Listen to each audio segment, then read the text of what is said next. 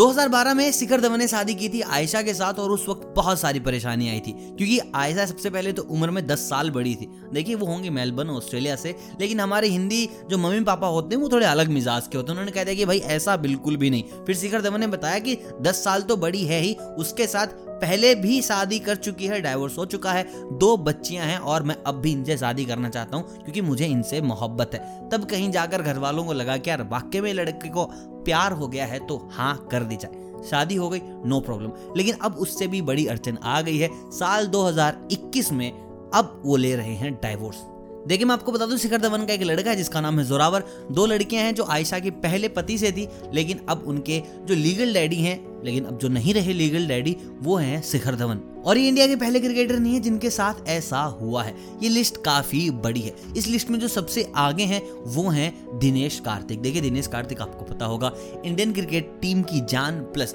अभी जो काम कर रहा है मेरा भाई, सबसे फेबुलस चाहे बैटिंग बॉलिंग नहीं कर रहे होंगे, लेकिन कमेंट्री बॉक्स में बैठ के जैसा काम इस वक्त दिनेश कार्तिक कर रहा है।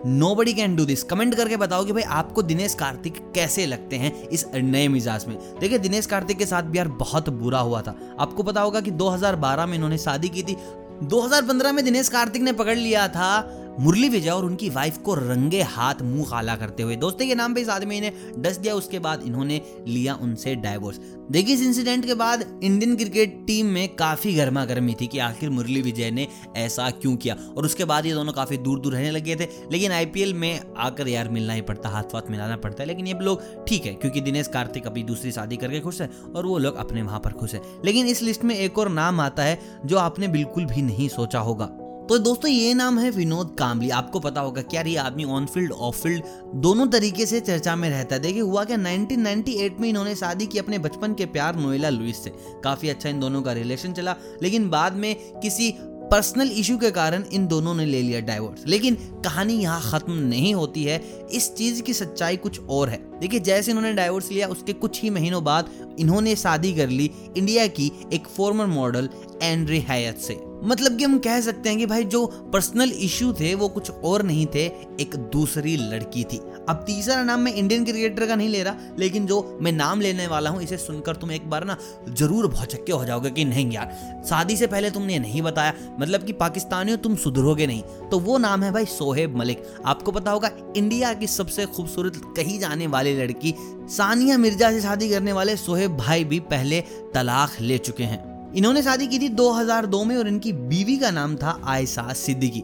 बाद में इनको मोहब्बत हो गई। सानिया मिर्ज़ा से सानिया मिर्ज़ा को मोहब्बत हो गई इनसे। तो इन्होंने कहा कि सिद्दीकी साहब, आप थोड़ा चलिए, हम बाद में आते हैं। और सिद्दीकी भाई साहब को करके रफा दफ़ा इन्होंने सानिया मिर्ज़ा से कर ली शादी। देखिए, ये शादी भी एक बहुत बड़ी शादी थी, क्योंकि हिंदुस्तान और पाकिस्तान के बीच आपसी संबंध बनने वाले थे।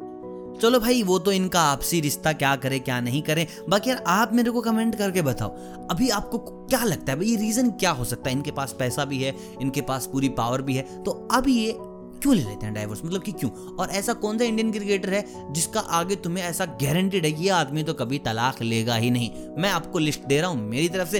पहले नंबर पे आते हैं हार्दिक पांड्या, और उनकी बीवी, जिसका नाम है नताशा पांड्या। और दूसरे नंबर पे आते हैं विराट कोहली और अनुष्का। और तीसरे नंबर पे आते हैं हिटमैन रोहित शर्मा और उनकी बीवी रितिका शर्मा। ये चीज़ मैं आपके ऊपर छोड़ देता हूँ, इस चीज़ के आप थर्ड एम्पायर हैं, बाकी जो भी अपडेट होगी आपके सामने लाई जाएगी। देखिए यार, झूठ बोल के कोई फ़ायदा है नहीं, क्योंकि शिखर धवन ने अब तक तो कुछ भी बोला नहीं है इस स्टेटमेंट के बारे में कि किसकी गलती है, क्या गलती है। लेकिन जैसे हुए अगली अपडेट मिलती है डेफिनेटली आपके पास आ जाएगी। और वीडियो अगर पसंद आई है तो वीडियो के लिए ज़रूर लाइक कर दे चैनल कर दे सब्सक्राइब अगर नए हैं तो बेलाइकन ज़रूर दबा लेना, क्योंकि तुम्हें पता नहीं चलेगा कि आखिर ये तलाक हुआ तो क्यों हुआ? मैं मिलता हूँ बहुत जल्द सितारों की एक और नई दुनिया में आपको ले जाने के लिए। तब तक आप सभी को अलविदा।